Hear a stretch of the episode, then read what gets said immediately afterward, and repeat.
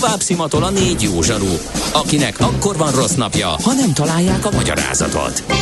A francia kapcsolat a Wall Streetig vezet. Figyeljük a drótot, hogy lefüleljük a kábelt. Folytatódik a millás reggeli, a 90.9 Jazzy Rádió gazdasági mapetsója. A pénznek nincs szaga. Mi mégis szimatot fogtunk. A Millás reggeli főtámogatója a Superautomobil KFT, a Schiller Auto család Lexus Pest márka kereskedése Újpesten. Schiller Auto család. Autók szeretettel.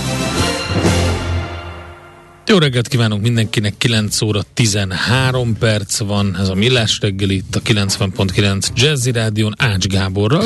És Kántor Endrével, aki alá, kedves hallgatók, ne adjátok a lovat ilyen üzenetekkel, mint hogy nagyon fárasztó szóviccek jöhetnek még, illetve jó reggelt, hálás köszönet a szép kiejtésért, nem a nem mondom ki, mert nem tudom kimondani a nagy spanyol író nevének kimondása nehéz. Latin Amerikában egyébként esznek ejtik Igen. ezt a bizonyos pöszecét. Ez a distinkció. A bosszantó, ha a Miguelben valaki az út kimondja, de ti tudjátok, hogyan kell mondani, hálás köszönet. A nem... Miguelben kimondja az ilyet?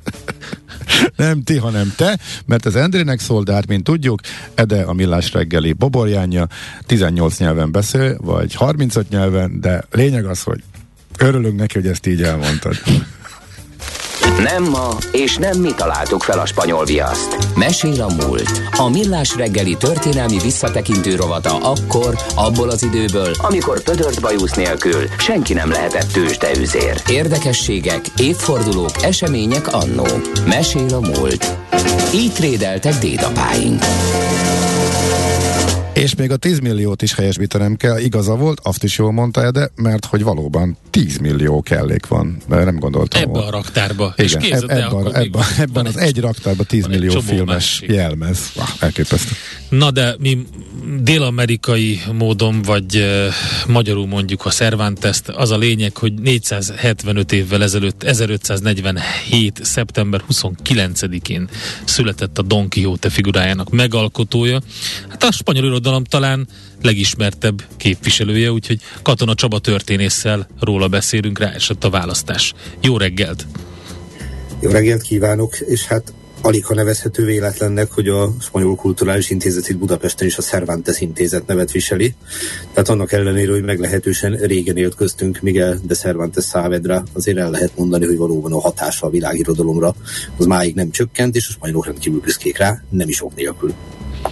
Na, kezdjük azzal, hogy uh, irodalomtörténeti jelentősége is van, um, hiszen a Don Quixote az első mai értelemben vett regénynek tekintik nagyon sokan.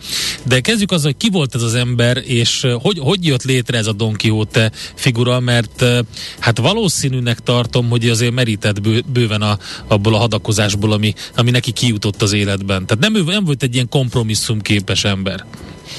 Nem volt az. Sőt, azt lehet mondani, hogy hosszú életet élt, ugye majdnem 70 éves volt, amikor elhunyt, ez ebben a korban azért nem számított hétköznapi dolognak. És hát ezt az életét finoman fogalmazva nem azzal töltött, hogy otthon ücsörgött. Ugye Alcalá Enán, Enárész városában született, és édesapjának volt némi orvosi hajlandósága, orvosi végzettsége is, de hát a fennmaradt források szerint a fülével problémák voltak, ezért igazából soha nem lehetett belőle komoly orvos.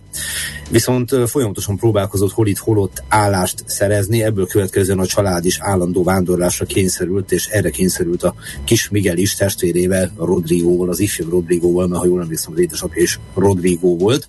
Úgyhogy tulajdonképpen tulajdonképpen már gyerekkorától meghatározta az életét az, hogy folyamatosan jöttek, mentek, de egyfelől meg volt benne, miután elkezdett serdülni egy irodalmi hajlam, tehát ne felejtsük el, hogy azért a spanyol irodalomnak az aranykorában vagyunk, tehát azért ilyen színpadi szerzőkről beszélhetünk, mint például Lope de Vega, és benne is megszületett az az elhatározás, hogy megpróbál sikeres színpadi szerző lenni. Ez a maga korában annyira nem működött, írt egyébként verseket is, de hát az egy dolog, hogy valakiben vannak irodalmi ambíciók, azt tudjuk, hogy valamiből azért élni is kellene. És hát az, hogy valahogy, valahogy a, kortárs spanyol színháznak az életébe becsatornázza magát, ehhez biztosítania kellett volna a hátterét, az anyagi hátterét, hogy nyugodtan foglalkozon az irodalommal. Ez nem feltétlenül jött össze neki, mint annyi más spanyol hidalgó is kalandor természet volt. Például a kokáért párbajba keveredik. Viszonylag fiatalom, és 20 évesen. Ezt a párbajból sikeresen jön ki, megsebesíti az ellenfelét, viszont emiatt konkrétan menekülnie kell, és hát egészen Itáliáig menekül, ahol viszont megtermékenyítőleg hat rá a reneszánsznak az akkor ott már kifutóban levő, de azért mégiscsak élénk irodalma, és innen aztán a katonai pálya felé fordul, Lepantói csata 1571, az egyik legnagyobb diadal, amit az Egyesített Keresztény flották valaha arattak a török flotta fölött, ugye a spanyol királynak a balkézről való gyermeke Don Juan de Austria vezeti azt a flottát, amelyik megsemmisítő vereséget mér a török flottára. Ez mit jelentett a kortársak számára, azt mi körülbelül fölvérni se tudjuk, és a, a Lepantói csatában Miguel nem a tollat forgatja, hanem a kardot, mint a Zényi Miklósunk, és súlyosan meg is sebesül, konkrétan a bal karja lebérul. Tehát innentől kezdve azt nem tudja használni.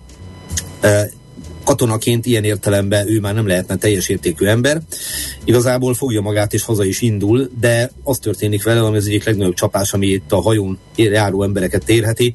Berber kalózok megtámadják, és ő meg az öccse fogságba kerülnek Algírba.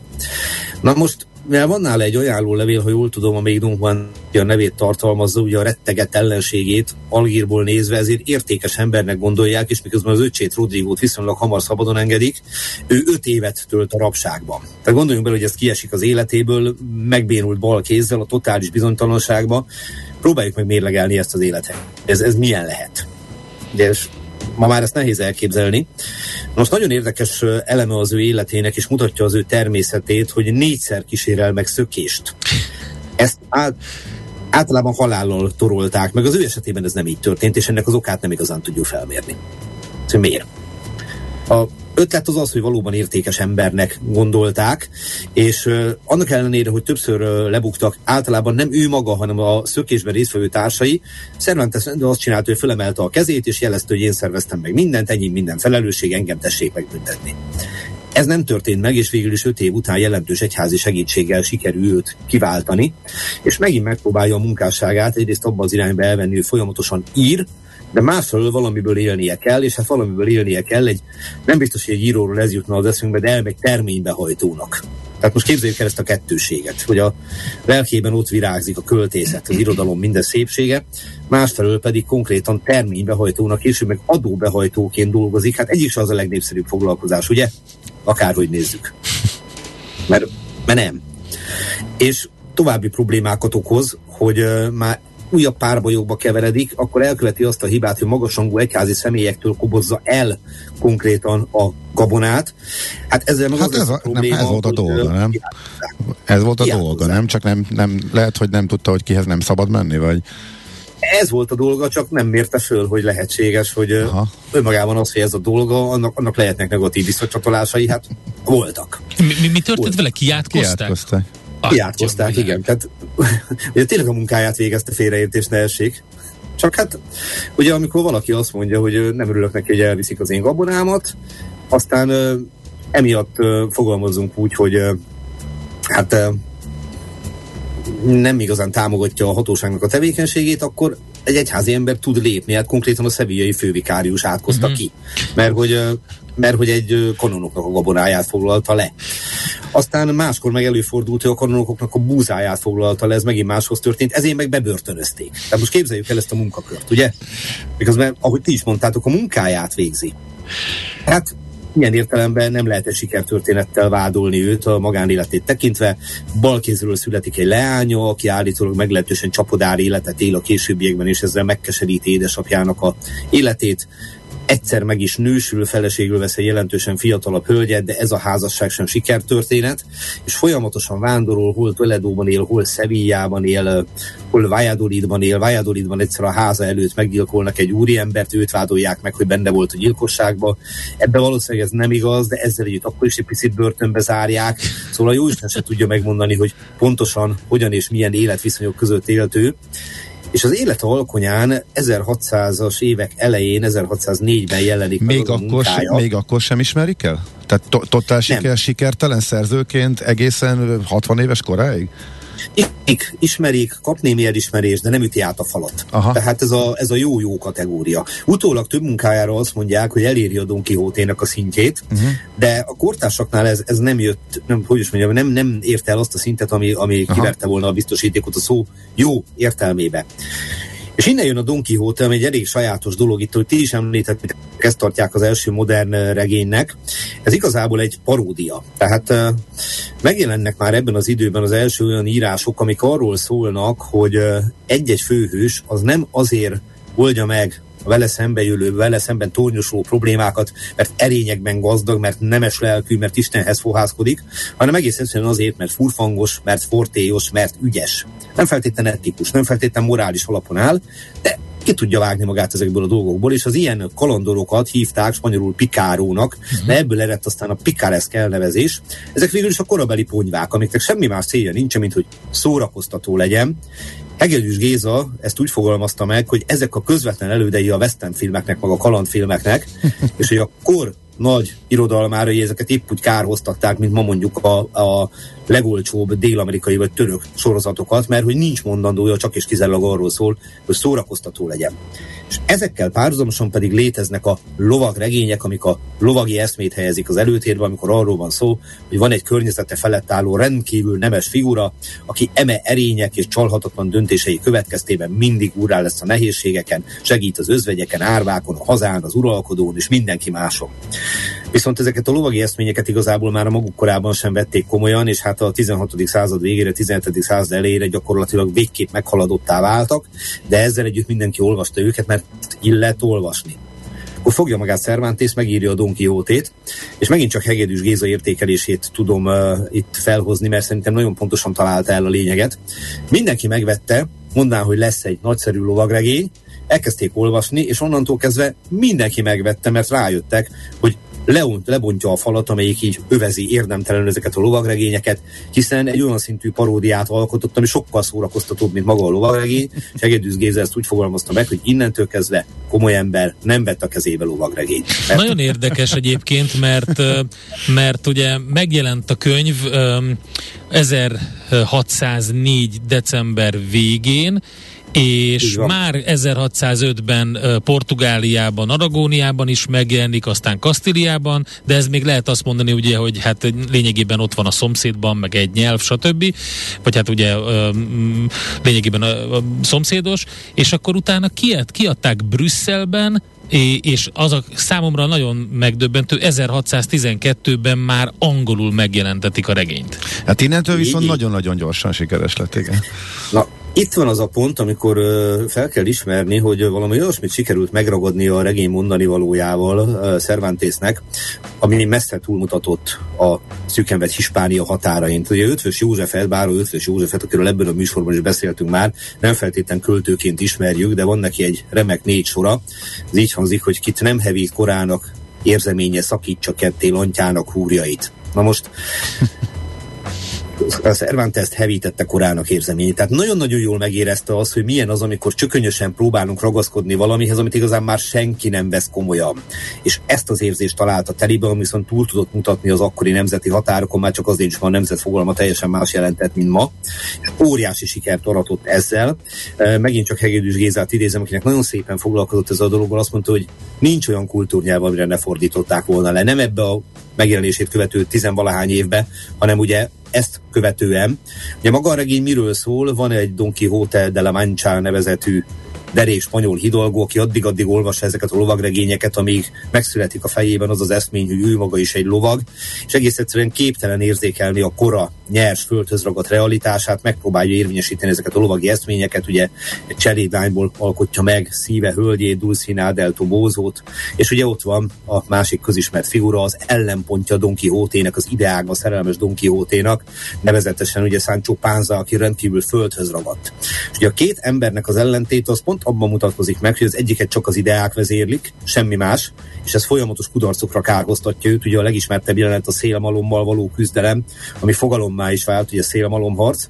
És ott van Sancho, az ellenpont, aki pontosan tudja, hogy ez az egész egy ostobaság, ez egy illúzió. Neki azonban egy földhöz ragadt gondolkodású embernek semmilyen ideája, vagy semmilyen eszméje nincsen, és ha jól lehet érzékelni, akkor pontosan azt igyekszik megmutatni Cervantes egyebek mellett, ebben egyébként roppant szórakoztató írásában, hogy a valóság, hogyha az embernek nincs mellette valamiféle morális tartása, éppen úgy kitaszít a pokol tornácára, ez történik Száncsóval, mint hogyha csak valamiféle eszméhez ragaszkodunk, és figyelmen kívül hagyjuk a valóságot. És ezzel együtt, ugye, ha megnézzük, azért a mi Don Quixote-nk, a reménytelen küzdelmeknek a harcosa, még mindig sokkal szimpatikusabb, mint az őtövező környezet. Tehát tulajdonképpen azt lehetne mondani, hogy bár többen lennének olyanok, mint Don Quixote, akik ennyire fontosnak tartják az erkölcsöt, meg az etikát, de hát nem így történt. És ez a sokféle értelmezés járulhatott hozzá a sikerhez, ami egyébek mellett abban is megmutatkozott, hogy hát megjelent a folytatása, de nem Cervantes tollából. Mert hogy valaki fogta magát, meglovagolta a sikertörténetet, láttunk már ilyet modern időben filmekkel is, és egész egyszerű megjelent egy olyan folytatás, amire Cervantes rendkívül érzékenyen reagált, mert közben más munkák írásával volt elfoglalva, úgyhogy fogta magát és megírta a folytatást, több mint tíz évvel később, kevéssel a halál előtt ez meg is jelent. Tehát ezt nem ter- eredetileg nem tervezte, ez már a sikernek a következménye, ugye? Hogy lett, hogy Így van, uh-huh. és uh, kerülendő a további problémákat le is szögezte, hogy a főhős meg fog halni a végén. Mert uh-huh. ugye, bocsánat, a kicsit Akkor nem lehet, kérdez. igen, akkor nem, le, nem lehet folytatni, ugye? Hát a, passi, a, passió, a Passió 2 se fog eljutni a mozikba soha. Legalábbis. Ugye Quentin Tarantino mondta azt egyszerűen, amikor megkérdezték, hogy a ponyvaregénynek a messze talán mondhatjuk, hogy legnépszerűbb karaktere Vincent Vega miért hunyt el a filmben. Azt mondta, hogy egyetlen ok miatt, hogy még ő maga se esel abba a kísértésbe, hogy foglalkozni fog vele a későbbiekben. Uh-huh. Tehát így módon el akarta vágni a szállat. Az egy más kérdésénként, hogy még Tarantino is gondolkodott rajta, ugye, hogy mégiscsak csinál egy olyan filmet, ami a ifjú korával foglalkozik, mert ne felejtsük el, hogy Vincent Vega testvére pedig a Michael Mezzen értő alakításában, ugye a kutyaszorítóban szerepelt, és az volt ötlet, hogy a két testvér vezeti elő, de távol kerültünk Don Quixote-tól. Azt akarom csak mondani, hogy ebben a második részben valóban elzárja a csapot olyan értelemben, hogy Don Quixote élete végén szembesül azzal, hogy micsoda ostobaságok vitték őt képzelt hőstettek irányába, elégeti a ponyvaregényeket, és hát a folytatásra már csak azért se volt esély, mert 1615-ben jelent meg ez a kettes számú írása Don Quixote-ról, Miguel Cervantes de Saavedrának, és egy évvel később elhunyt. Bocsánat, Csaba, még visszamegyek egy kicsit, mielőtt befejezed a történetet, és kerekre zárod, hogy Igen. óriási sztori, mert ugye a második kötet elején, amit, amit már Cervantes írt, Sancho Panza hírül viszi gazdájának, hogy egy spanyol író már megírta a hőstetteiket, és aztán a regény közepén pedig van egy jelenet, hogy Don Quixote értesül arról, hogy valaki már megírta a kalandjainak a folytatását is. Így tehát, van. tehát ilyen szinten is a, a negyedik, az úgynevezett negyedik falat is lebontja ezzel. Totálisan. Ugye kikacsint az olvasóra. Tehát innentől kezdve ő is jelzi, igazán ezt annyira nem lehet komolyan venni. Ugye ezzel a technikával ma a filmek is szoktak élni. Tehát gondoljunk az Enola Holmesra, ugye, ahol a ahol a folyamatosan a főhős kikacsint, ez körülbelül ugyanez a technika. E, és igen, ez is mutatja azt, hogy nagyon nehéz azt megítélni, hogy mennyire vette komolyan magát, hogy az olvasóit Cervantes. Ugye egy nagyon összetett személyiségről beszélünk, akivel kapcsolatban talán még egy kultúrtörténeti érdekességet megemlíthetünk, ez pedig nem más, mint a halálának a napja. Ugye 1616. április 23-án halt meg, és bizonyos értelemben ugyanazon a napon, mint William Shakespeare, mert hogy ő is 1616. április 23-án halt meg. Hol van itt a Bibi? Az ott van, hogy az pont már a raptárreformot használják, ellenben az angolok, ugye az anglikán minta nyomán, ugye protestánsok még ragaszkodnak a Julián naptárhoz. Szóval az az igazság, hogy a mai naptárunk szerint május harmadikán halt volna meg Shakespeare, de hát ők azt használták, úgyhogy ha akarom ugyanazon napon haltak meg, ha meg akarom nem ugyanazon napon haltak meg, fizikailag nem ugyanazon napon haltak meg, de lássuk be, hogy ez egy annyira szép, legalábbis elméleti egybeesés, hogy az UNESCO ezt a napot április 23-át választotta nemzetközi könyvnappá és a szerzői jogok napjává, úgyhogy szerintem ezzel mind Shakespeare, mind ah. pedig Cervantes előtt méltó módon tudunk tisztelni. Ez nagyon jó, a szerzői jogok napja is kimondottan jó itt a második résznek ugye, ugye? a történéseik. És egyébként, amit mondtál, hogy, hogy, hogy ó, mekkorát alkotott ezzel, hogy a, a siker akkoriban már hamar megtörtént, de gondoljunk bele, hogy ez 1600-as évekről beszélünk, és Hát oké, okay, pont a Shakespeare-t említetted, ez nagyon jó másik példa erre, de hogy a karaktereik a popkultúrába, a mai popkultúrába, a rajzfilmekbe, szólásmondásokba, mindenhol. zenébe, mindenhol még mindig ne élnek. família, gondoljunk bele. Igen, igen, igen például. Igen, az, hogy valóban, hogy fogalom Most, hogy lesz koncert. Szélhalomharc, megyünk, megyünk. 1989-ben meglehetősen sok pénzt fizettem akkor, hogy Balaton lellén élőben láthassam Csepregi Évát. Sikerült. Oké. Okay. Tényleg? Nagy rajongó voltál? Megtenném, de akkor sikerült. Hát zárásként hadd idézzem Juhász Gyulát, tehát a magyar irodalomnak egy zseniét is elő tudjuk vezetni. Ugye Juhász Gyula reménytelen szerelmet táplált egy bizonyos Anna iránt, ugye ennek a magyar irodalom történet, sőt a világtörténet sokat köszönhet, mert megszülettek az Anna versek. Van egy Rövid kis verse, ündösen 12 sor, az a címe, hogy Dulcineának, tehát ugye amikor Don Quixote szerepébe helyezi magát Juhász Gyula, és ez így hangzik, hogy most, hogy napom már leáldozóban, hallom, cseléd voltál csak tobózóban. Szemre nem ékes, és lélekre renge. Ó, életem reménytelen szerelme. Hiába mégis. Szép volt síkra szállva, rohanni szélmalomra és halálba, és elpüfölbe és porbarogyva, hittel fölnézni szűzi csillagokra. A cseléd, akárki voltál. Szívemben tisztán tündökölt az oltár, és érted gondolsz házdicső bolondot, elmés nemes haladó Don Quixote-od. Na, ez egy nagyon szép tisztelgés szerintem a magyar irodalom zseniétől, Juhász Gyulától. Don Quixote figurája és Cervantes előtt mm-hmm. valóban megtermékeny erővel hatott a világirodalomra, és ez máig tart. Remélem így lesz még egy pár évig. Majdnem 500 éve sikerül. Csaba, köszönjük szépen, nagyon jól összefoglaltad, sokat megtudtunk Don Quixote-ről is, Miguel de Cervantesről is. Köszönjük szépen Izgalmas neked. figura volt. Köszönöm nektek, sziasztok! Katona Csaba történész beszélt a meg egész pontosan mennyi is? 475 évvel ezelőtt született szerzőről. Mesél a múlt robotunk hangzott el. Kövesd a múlt gazdasági és tőzsdei eseményeit kedreggelenként a Millás reggeliben.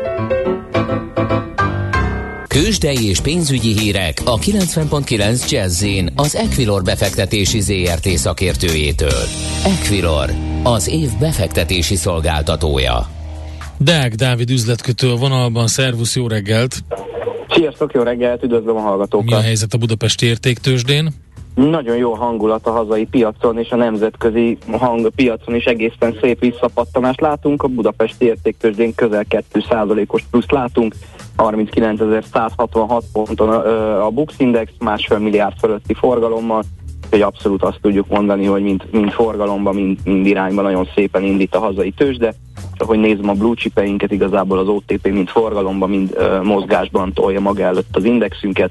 2,65%-os pluszban hazai bankpapír 8200 forinton, a MOL részvény is nagy emelkedésben 3,2%-os pluszban 2546 forinton, Richterbe egyenlőre nagyon nem érkeztek meg a, a kereskedők, nagyon alacsony forgalom mellett 0,2%-os pluszban 7570 forinton kereskedik, nagyjából igaz az a Telekomra is, nagyon alacsony még mindig a forgalom, 6%-os pluszban 298 forinton áll most Magyar Telekom részvény.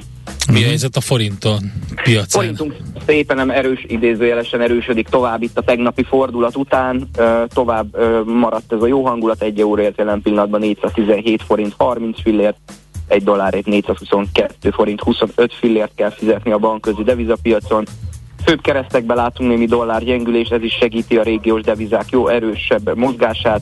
Euró-dollár kereszt most 0,9883, illetve az angol fondon egy óriási visszapattanás pont dollár 1,14-12, Hú, közel az... 2 százalékos plusz ma csak a mai kereskedésben. És az elmúlt napokban is um, ugyanekkor elkatogrált, ezt tudja akkor szerint folytatni fölfelé. Így van, a, a pontpiacon nagyon szép visszarendeződést látunk, itt az 1,07-1,08 alatti szintekről hamar tudott korrigálni dollárral szembe az angol font, ugye ez részben annak is köszönhetően, hogy ezt az óriási adócsökkenésből kicsit meghátrálni látszik a uh, amit, amit korábban bejelentettek, ezt nagyon jól fogadja egyébként a fontpiac, és igazából a korábbi, ez az 1.14, ez egy nagyon lokális aj volt korábban, meglátjuk, hogy ez most kettőként fog-e szolgálni, vagy tud újra a régi 1.15 fölötti szintekre korrigálni az angol font a dollárral szemben. Oké, okay, Dávid, köszönjük szépen, jó kereskedés nektek! Köszönöm, szép napot, sziasztok! Deák Dávid üzletkötővel beszéltünk. Tőzsdei és pénzügyi híreket hallottak a 90.9 jazz az Equilor befektetési ZRT szakértőjétől. Equilor, az év befektetési szolgáltatója. A kultúra, befektetés önmagunkba, a hozam előrevívő gondolatok. Könyv, film, színház, kiállítás, műtárgy, zene. Ha a bankszámlád mellett a lelked és szürke állományod is építeni szeretnéd. Kultmogul. A millás reggeli műfajokon és zsánereken átívelő kulturális hozamgeneráló rovata következik. Ma van Assisi Szent Ferenc név ünnepe, vagy névadó ünnepe, és azért egy, egyúttal az állatok világnapja is.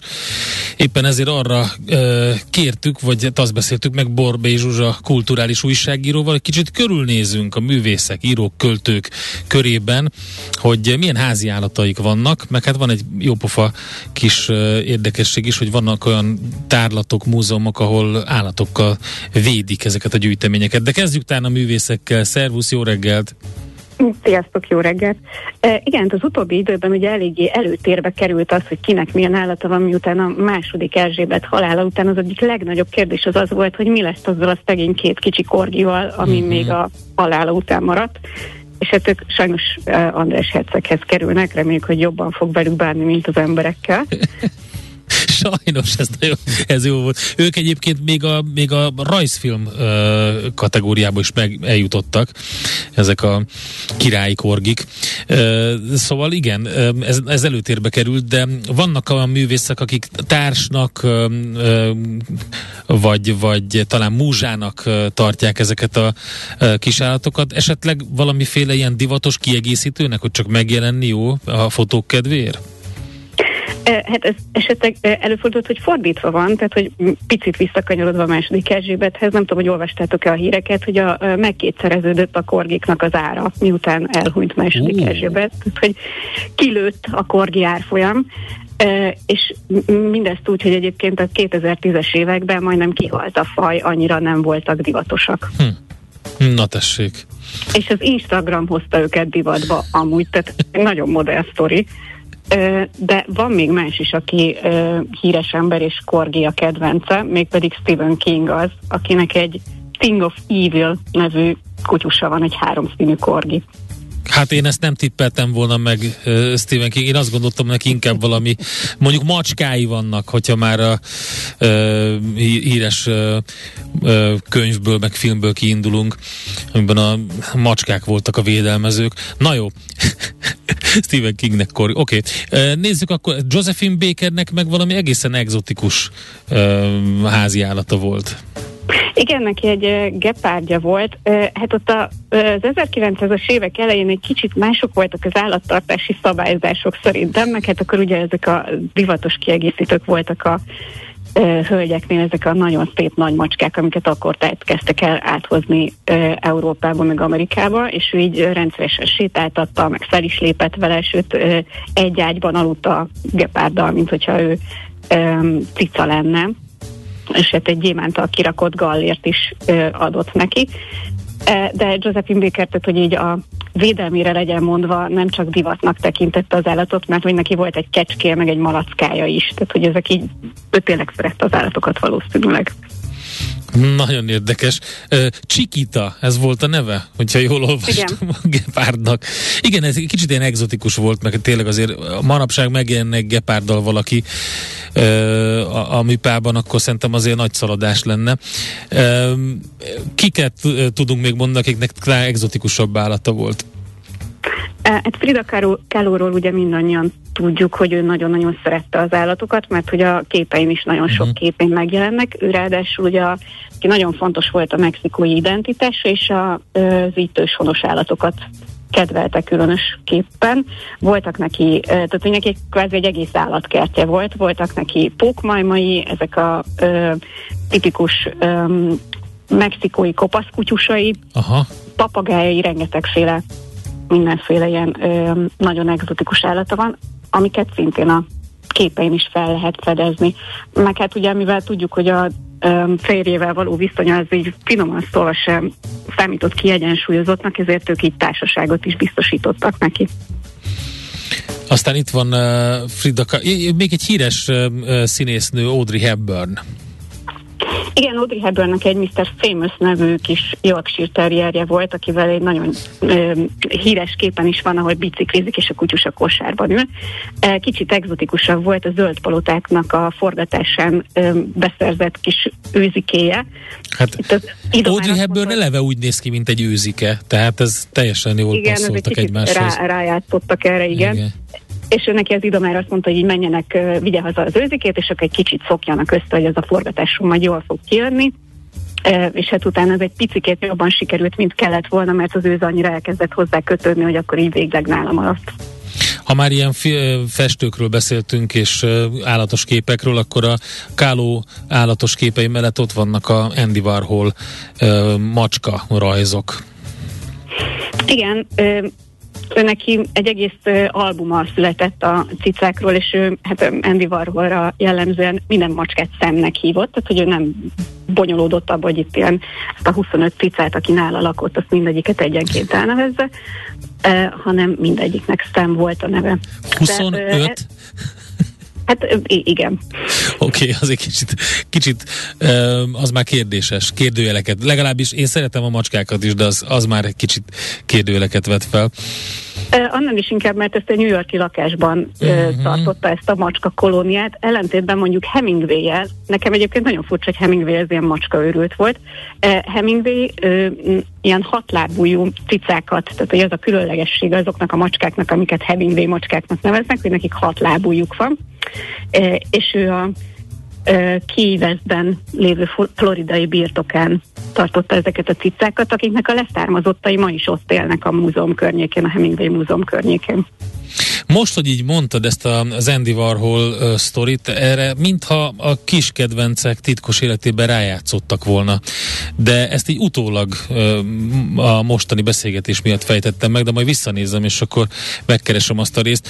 Oké, okay, uh, ami még meglepő volt nekem, az, hogy a, hát a, a, a trónok harca véres tollú írójának a háziállata. Ezt se tippeltem volna meg. Azt hiszem elvéreztem volna ezen a teszten, hogy milyen hírességnek milyen háziállata van.